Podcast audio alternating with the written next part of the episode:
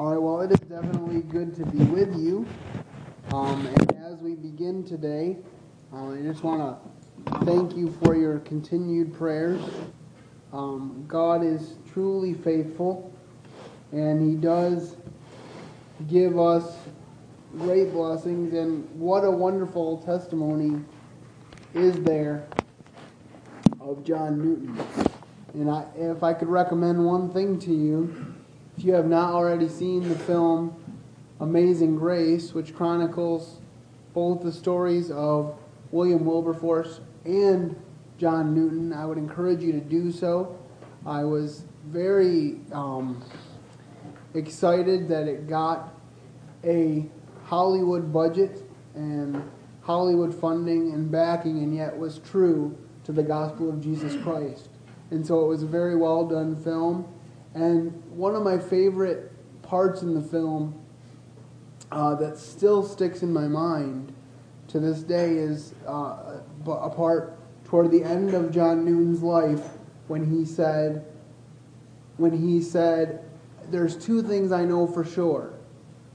Um, I am a great sinner, and I have a great Savior." And that really sums it up for those of us who are true believers, does it not? That we know that we are great sinners and yet have a great Savior.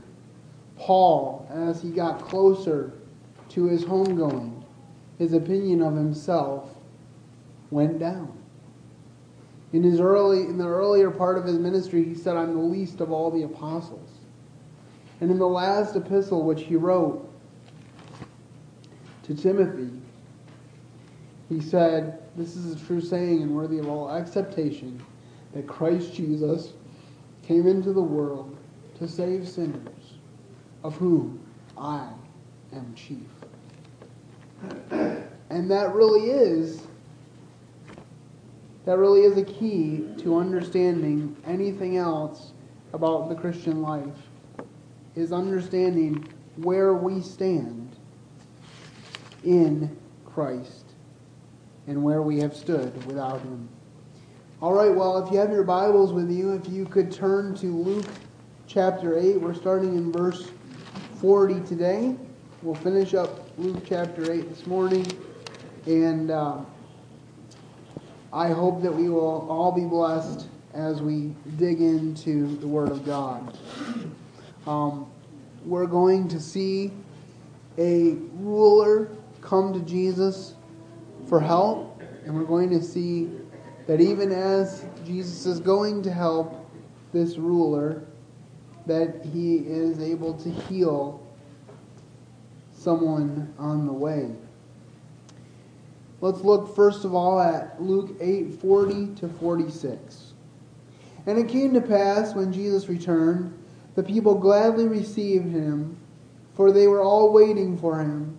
And behold, there came a man named Jairus, and he was a ruler of the synagogue, and he fell down at Jesus' feet and besought him that he would come to his house.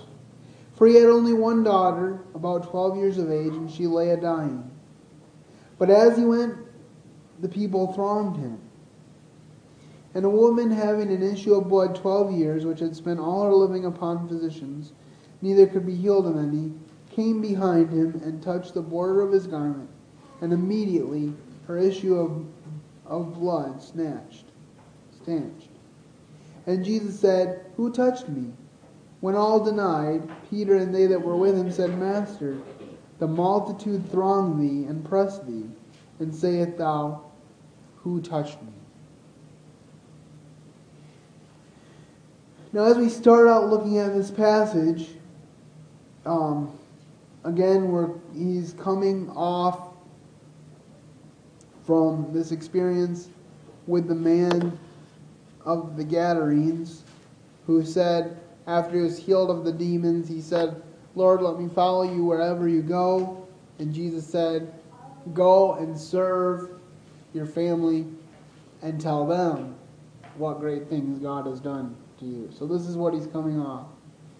And then Jesus returns from where he was, and the people gladly receive him, and they're waiting for him. it's interesting how Jesus' popularity was so great when he didn't have uh, the modern amenities that we have today. He didn't have social media. I don't even know if they had printed newspapers. They might have had some kind of um, papyrus news. I don't know.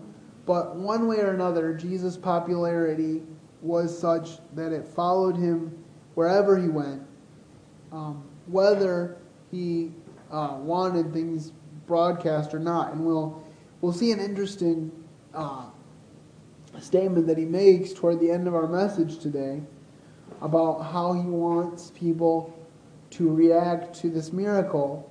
And I still don't have an exact answer on it. So I'll be interested to hear if anybody does after the service. But uh, so Jesus is walking along, and a man came who was a ruler of the synagogue and fell down at Jesus' feet.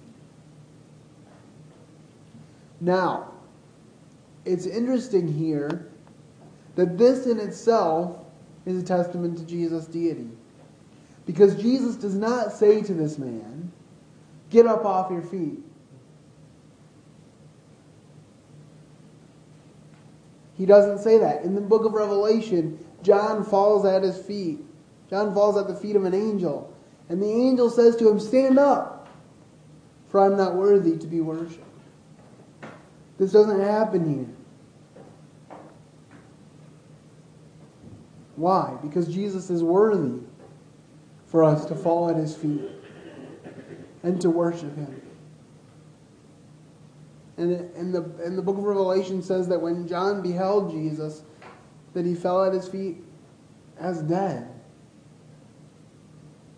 So, I think before I stand before the Lord, I will probably do something similar.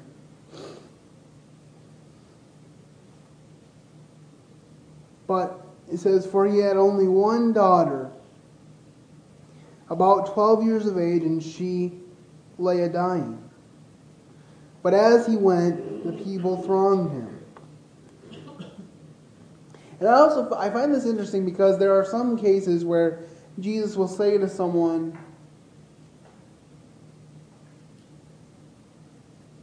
who asks for healing for someone that they love, they are well, go your way. But it's so nice to know that Jesus meets people where they are. And for this man, Jairus, It was a significant enough act of sacrifice and faith just to ask him to come to his house because the Jewish leaders, for the most part, they detested Jesus. So the fact that this man was willing to be seen with Jesus in his house was a great testament of faith in itself, even though he didn't just ask him to speak the words.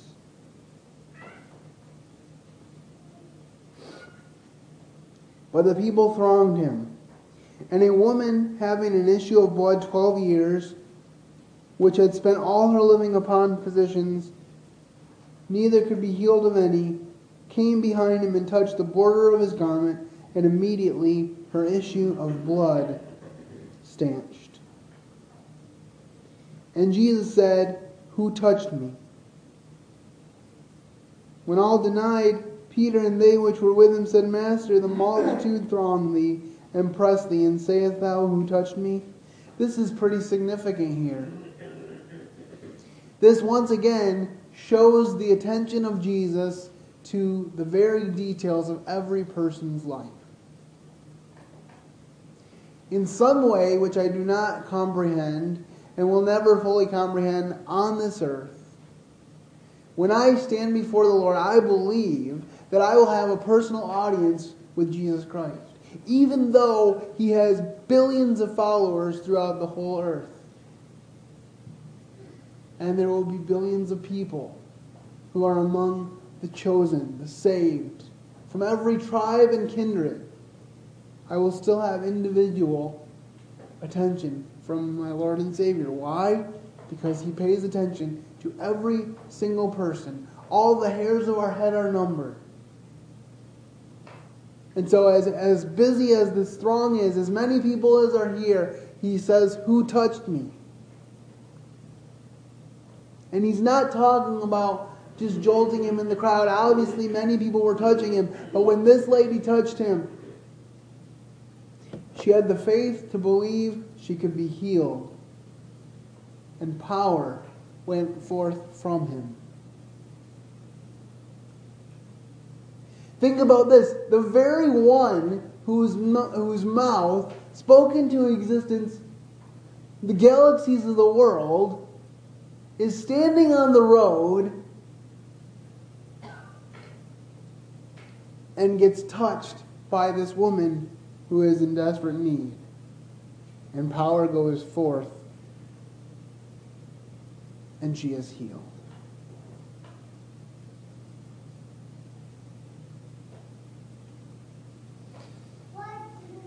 And Jesus said, Somebody hath touched me, for I perceive that virtue is gone out of me.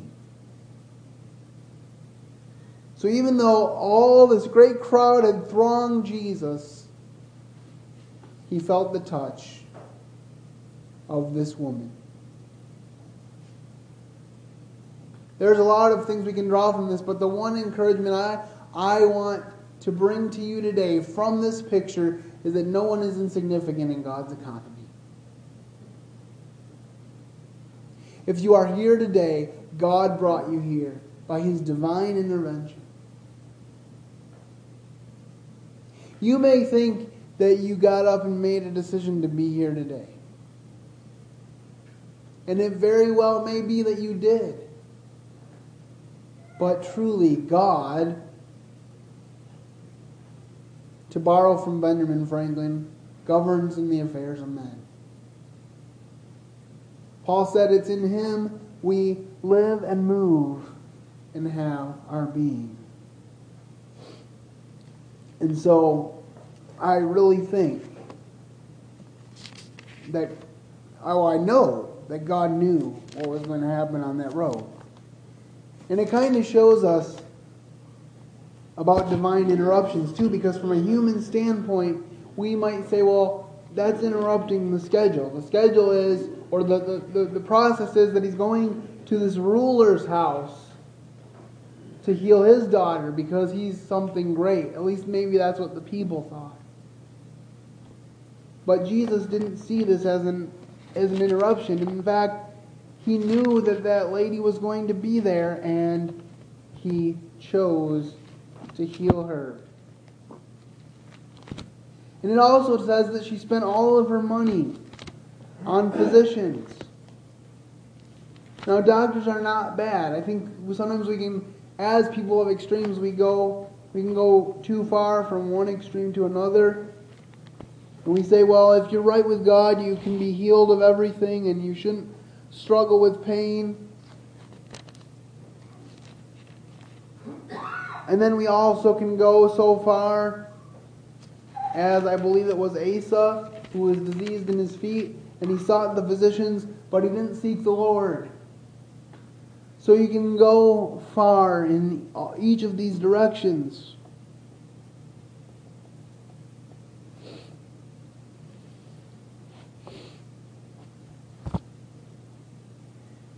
And I just thought of this cross reference in uh, Proverbs 8:34, kind of talking about the people thronging him. Now they weren't necessarily thronging him for the right reasons, but it kind of typifies what our attitude should be toward Jesus. It says, Blessed is the man that heareth me, watching daily at my gates, waiting at the posts of my doors. The people were waiting for Jesus. Do we have that attitude? Are we waiting for Jesus? Okay, so now we'll look at Luke 8 47 to 49 to continue our narrative here in the book of Luke. And when the woman, this is the woman that was healed from her issue of blood, when the woman saw that she was not hid, she came trembling and falling down before him. She declared unto him before all the people for what cause she had touched him, and how she was healed immediately. And he said unto her, Daughter, be of good comfort, thy faith hath made thee whole. Go in peace. While he yet spake, there cometh one from the ruler of the synagogue's house, saying to him, Thy daughter is dead, trouble not the master. Now, again, there's a couple things I want to point out here. First of all, we may be persuaded of the wrong idea that this could promote a work salvation, that she was healed because she touched the hem of Jesus' garment. But it's significant here when Jesus says in verse 48, Daughter, be of good comfort, thy faith has made you whole. She was healed because of her faith in Jesus. Now, it may have been an imperfect faith, but which one of us can say that we have perfect faith in Jesus? We all struggle with faith, but God takes the faith that we have and He grows it through the Christian experience. He grows it through our lives. We start out as babies, and Peter says, as newborn babes, desire the pure milk of the word that you may grow thereby. And then he gets frust- Paul gets frustrated with the Corinthian believers because he said, I'm still giving you milk. But you should be ready to digest meat. And later on, we read about the meat of the word and how important it is to grasp the meat of the word. And this is something that's very important to me in my ministry that I help people get to the place where they are eating the meat of the word, where they're able to tackle tough things. We have this trend in our churches today that says that we should be seeker friendly. And I think we spend too much time on the milk of the word because we want to reach people for the gospel, which is not a bad thing. But the word of God is sharper than any two edged sword. We don't need to water it down to get the truth across. And we don't need to water it down in the hopes that people will come through our doors. Because if we're watering down the message and we have thousands of people in the pews, what good is it if at the end of the day they're not hearing the truth that will set them free?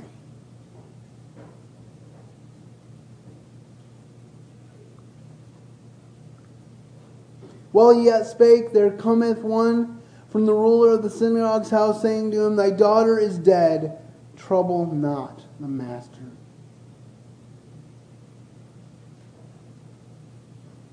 How many times have you felt like you were at the end of your rope? That God. See, the, the, the way that we think about it in human terms is there's nothing that could possibly change this. God has to intervene. And surely that is true. But so often we think of prayer and God's work as a last resort when it really should be the first resort. Should be the first place we go. But often God has to bring us to that place where there's nothing. I remember in, in my spiritual life hitting a rock bottom point at the age of 13 after my brother died, where there was nothing worth living for. Where I couldn't do it myself, where I didn't even want to get up every day, where I didn't want to go to church. And that's when God said, That's because it's about me, it's not about you. It is I. It is me that worketh in you to will and to do of my good pleasure. It's not about you, because you will fail, because you are weak. And I have the privilege of realizing that I'm physically weak, which reminds me daily of my spiritual weakness.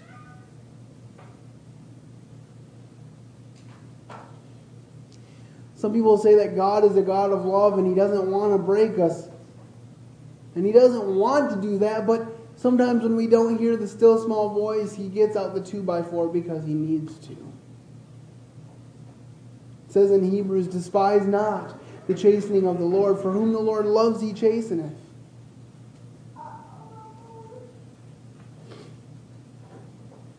And at the end of all human hope and understanding is when hope comes. I'm sure many people didn't think that Paul would ever come to the saving knowledge of Jesus Christ. He had killed their friend Stephen. They didn't want to believe him when he came to them and said, I've been redeemed by the Lord. And Barnabas had to come and he had to say, This is real. Paul is one of us.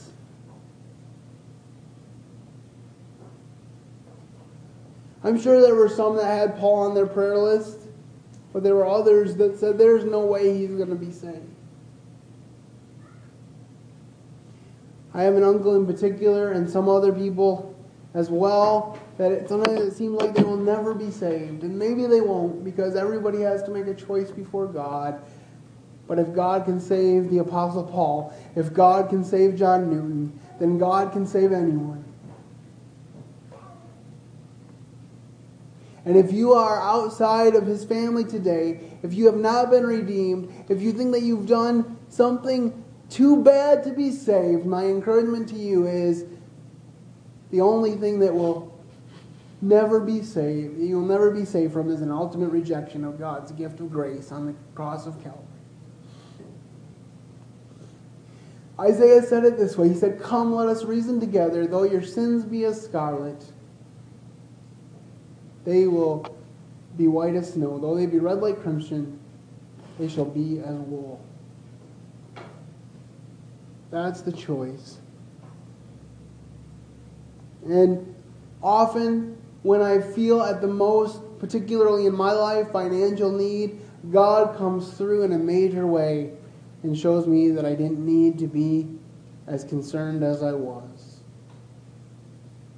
But He does it on His timetable. See, the thing is, we have a different timetable than He does a lot of times. We need to work to adjust our timetable to His not try to twist his timetable to ours. And we tend to do that. I think of, in the Bible, I think of uh, Mary and Martha and Lazarus. They Mary and Martha said, If you had been here, Lord, my brother wouldn't have died. But in the, in the aftermath of Lazarus' resurrection, many people believed on Jesus Christ and more than the healing, believing on Jesus Christ was the point. He healed so that people would believe on him. The Bible says in the end of John that many more things did Jesus do that were not written in this book. As a matter of fact, if all the things that he did were written in the books, the earth itself wouldn't hold the books. But these things are written that you might believe on him and that you might have life through his name. So know that these specific events in Jesus' life that are recorded in the book of Luke are written so that you can believe that he is the Son of God and that he will do what he says he will do. That he will complete the work that he has for you, as it says in Philippians chapter 1. Back to our text.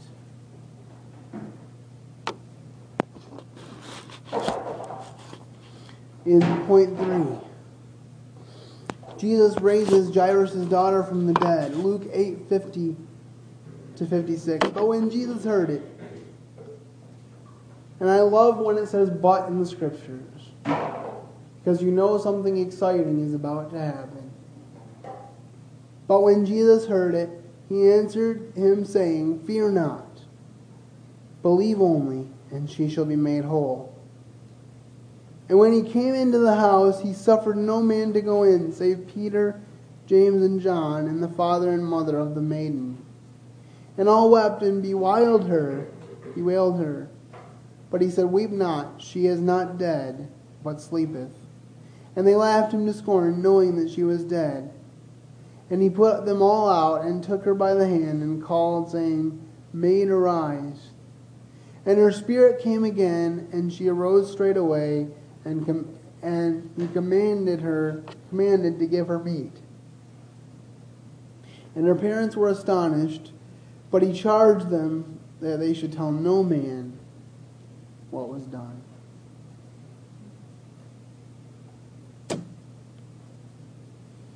So, just a few moments previous, the ruler from Jairus' household came and said, Your daughter is dead. Don't trouble the master. Imagine if that was the last verse in that chapter. Imagine the sorrow, the wondering of what could have been. Imagine how they were feeling that day because they didn't have the book of Luke before them. They didn't know what was going to happen. But how great it is that we have these remaining verses. And Jesus said, Fear not. Jesus said, Fear not a lot. Why? Because all these things that we fear as humans, Jesus controls.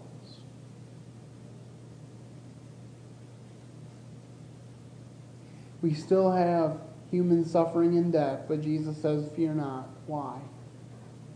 Because when he died and rose again from the grave, he conquered death. He made an end of sin. So that death is just a temporary reality. And that the life that you live once you have passed away will be a greater life than anything that you've ever lived down here.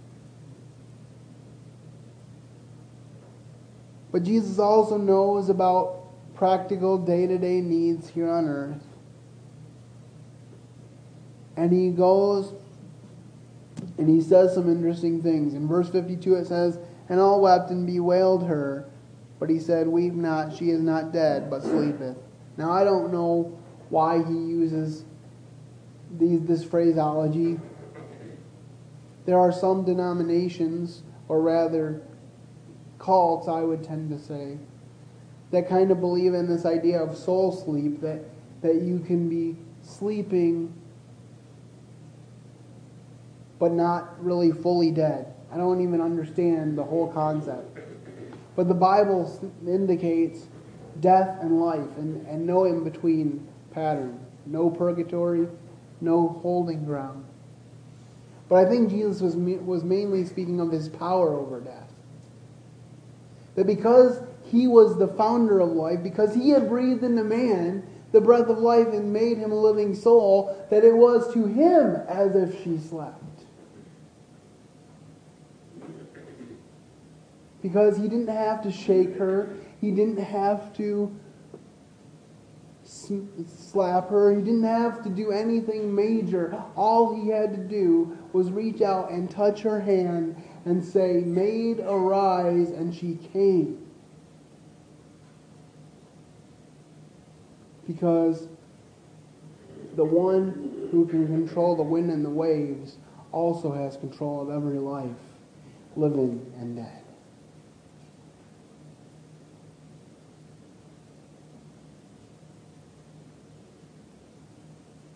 And her spirit came again, and she arose straightway, and he commanded to give her meat.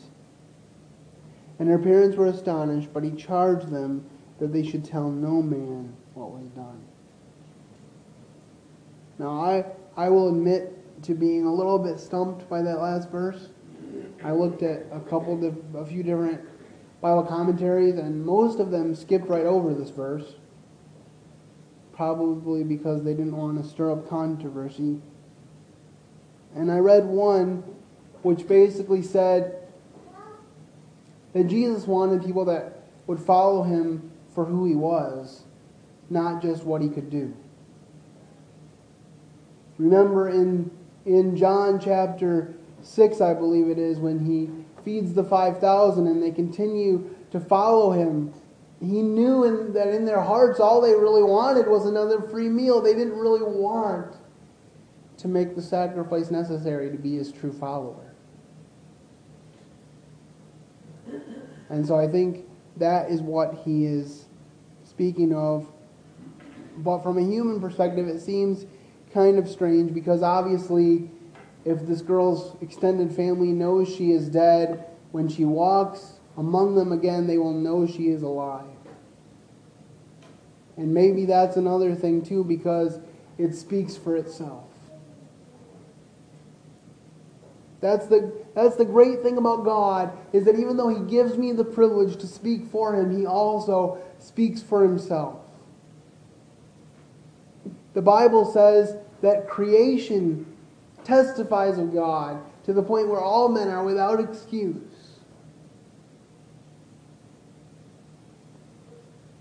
The Bible says that if you seek God, you will find Him if you search for Him with all your heart.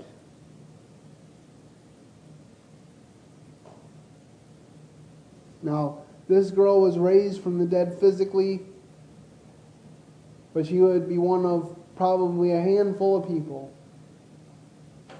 Maybe a few more, because we don't know how many people Jesus rose from the dead. I also kind of wonder about the people that rose from the dead after Jesus died and walked through the city, how long they were still around. But regardless, all those people that the Bible talks about rose from the dead would die again.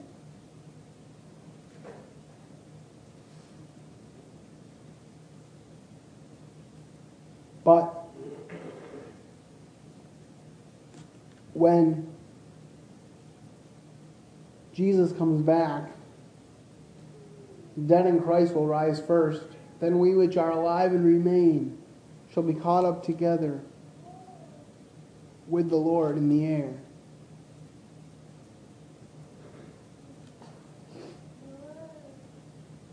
And we're supposed to comfort one another with these words.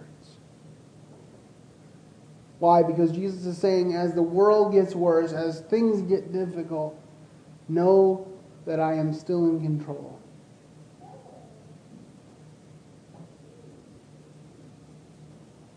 All the unrest we see in the world today, all, all, the, all the lack of respect that kids have for elders, it's all in the Bible. It was prophesied about hundreds of years before today. God's not surprised by any of it.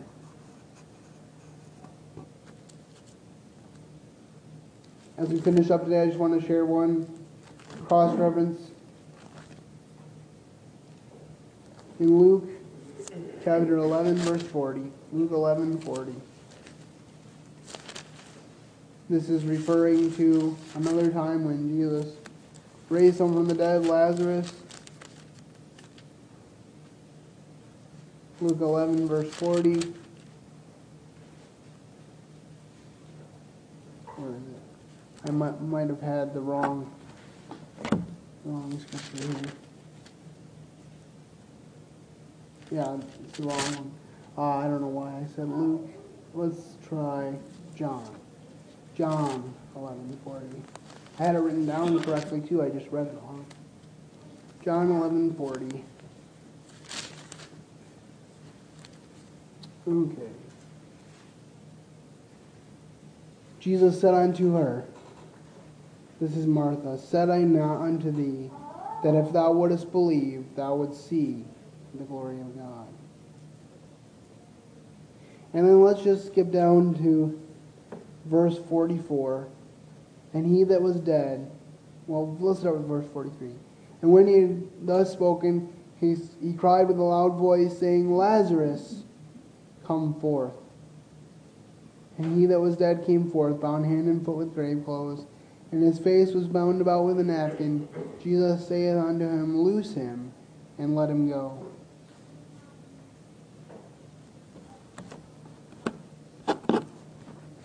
Jesus called Lazarus by name, and he rose from the dead.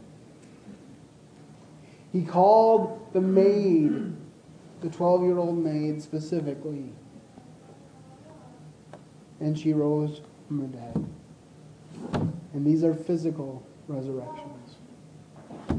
Question I have for you today is Is he calling you to rise from the dead? Not physically, but spiritually. It says in Ephesians chapter 2, and you were, who were dead hath he quickened. We were dead in trespasses and sins. We had no way to help ourselves. Romans says, while we were yet without strength, Christ died for the ungodly. That's me. All you have to do is live with me for a few days, maybe even less than that, and you'll find out how imperfect I am. But I serve a perfect God. I serve a perfect Savior who offered to give me his righteousness for my sin. And I took him up on that offer. It's the best trade in value you will ever get. And I am so grateful for that. I'm going to sing number 365 in the Red Book. If anyone wants to join in with me after the first verse, you may do this. And for those of you who may not know the Lord,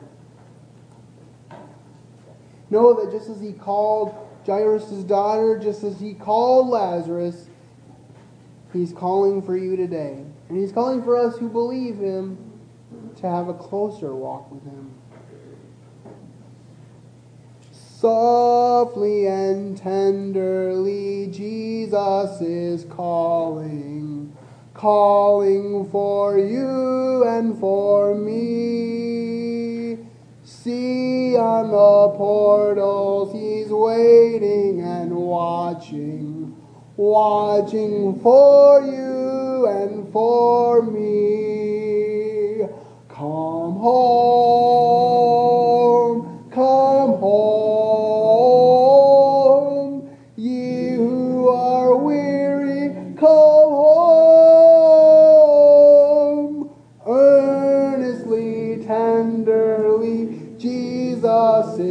calling, calling, oh sinner, come home. Why should we tarry when Jesus is pleading, pleading for you and for me? Why